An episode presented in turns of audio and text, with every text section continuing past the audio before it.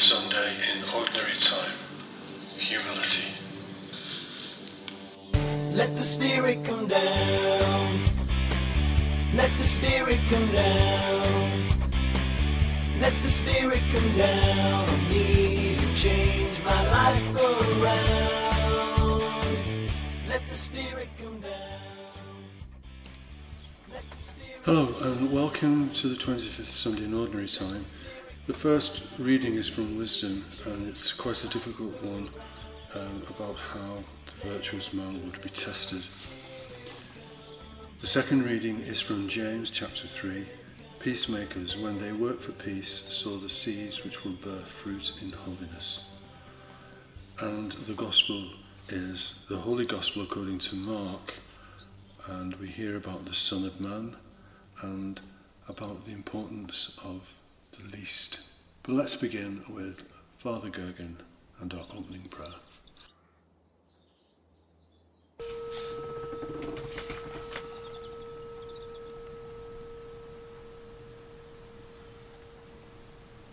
Lord, make me an instrument of your peace.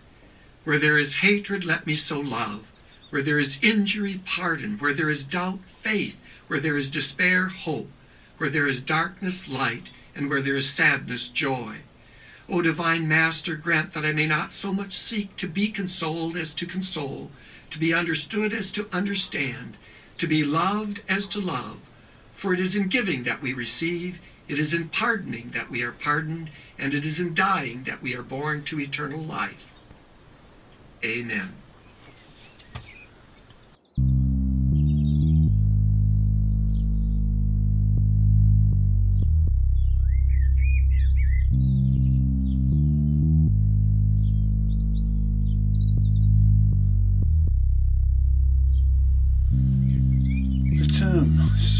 Of Man turns up 14 times in Mark's Gospel, and the only person who uses the term is Jesus himself.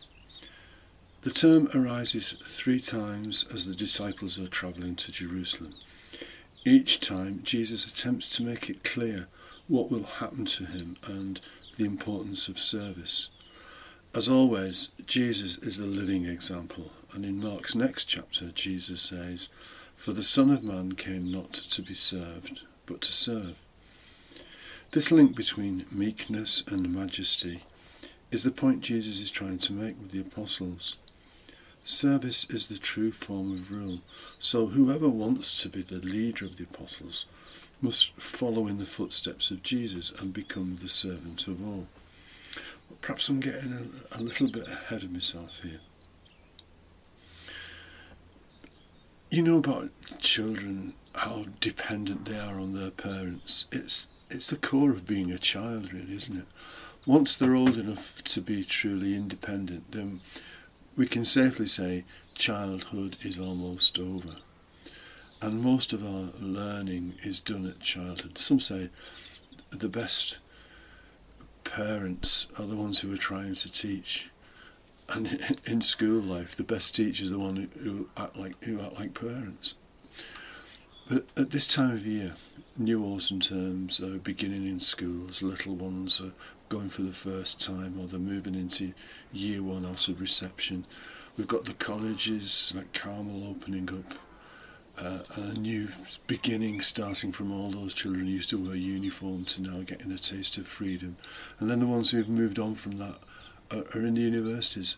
I remember going down to Bangor one weekend and noticing all these families with you know, grown up children, but the parents uh, sort of giving them the last little bit of help before they go on to this new life living in Bangor at the university there. All the time we see people growing up.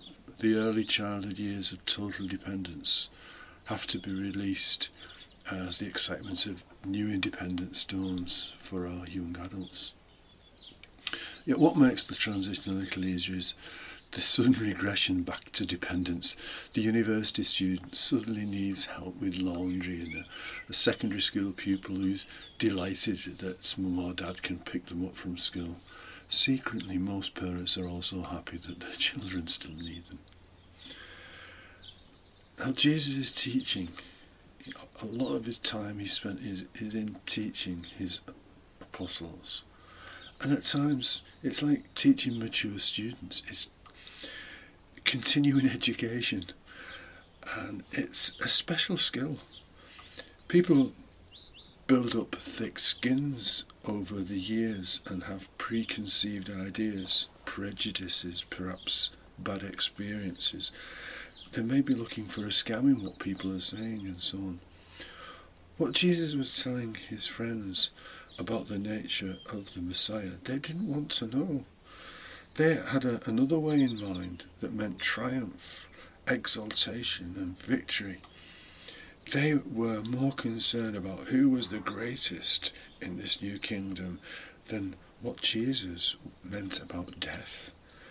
Who would be the top apostle rather than the idea of rising up from the, what what's it and no one had the guts to ask Jesus about that. They just wanted to push that away. Little did they know how their ideas about the Christ were going to change. Jesus had tried straight talking and giving them the facts. Twice now, without any success, we've heard about how he openly told them what was going to happen to him. Perhaps his men were not verbal learners and needed something more concrete. Visual learning can be another real strong strategy in, in education. I know it's one of the things that I like to see. And children, as vessels for learning, um, are so much more capable of absorbing new ideas and new things because they, they don't have all that preconceived prejudice and ideas that they have to get rid of first. So Jesus took a child and put him in the midst of them. Children at the time counted for nothing in Capernaum and in the rest of Judea. And even so, Jesus identified himself with that child by saying four times, Whoever welcomes such a person welcomes me. Such a person. Remember that around him there were other disciples, there were other followers, there were women. Again, the lowest who had nothing. And he was seeing these men again coming forward saying, Oh, I'm going to be the top dog. And, and you could imagine Jesus looking around and looking at the women, seeing in their eyes uh, a kind of looking upwards again. I think, Oh no, is it? Are we going to be put down once more? Think of Afghanistan. No, Jesus is saying, who welcome, whoever welcomes such a person, and think of the friends that Jesus had. Who did he welcome? Who were, close to him? Where did he go to find the people that he wanted to be, be with? The point he wanted to make, I think, the lesson for all of us to take away, to be first alongside Jesus, one only has to become as great as a child servant as great as a woman in society, that particular type of society, as great as the tax collector, the leper, the outcast, the least of all.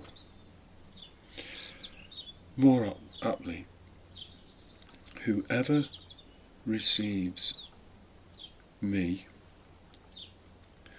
whoever receives one of these, receives me. And not just me, but my Father and the Holy Spirit. What a great thing Jesus did for that child. He also made the child his equal. By lowering himself, he raised up the status of the child to be one with himself, the Alpha and the Omega. Pope John Paul II said in 2000 at the closing of the Marian Congress how closely Mary follows her son in this lowering of himself. She who had the mission of the divine motherhood and of the exceptional privileges which place her above every other creature, feels first and foremost the handmaid of the Lord and is totally dedicated to serving the Divine Son. With ready abilities, she makes herself the servant of the brethren. Jesus could say to her as well, Whoever receives Mary receives me. And what she said at do whatever he tells you.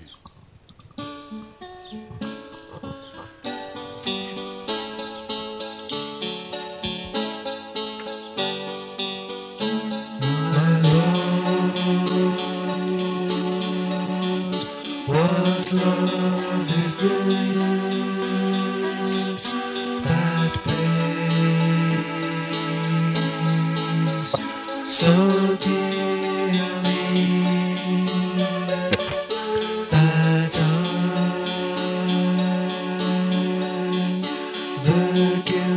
guilty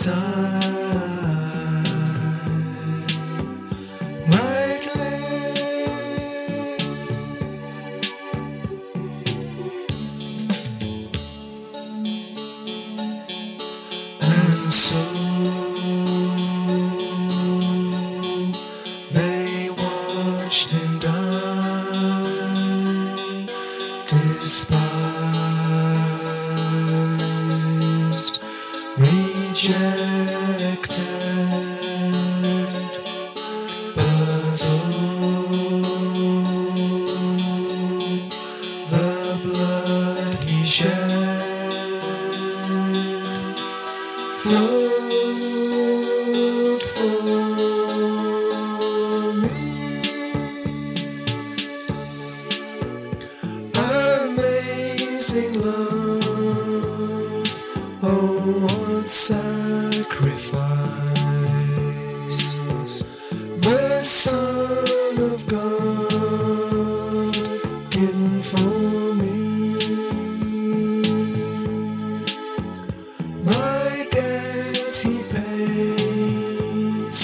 and my death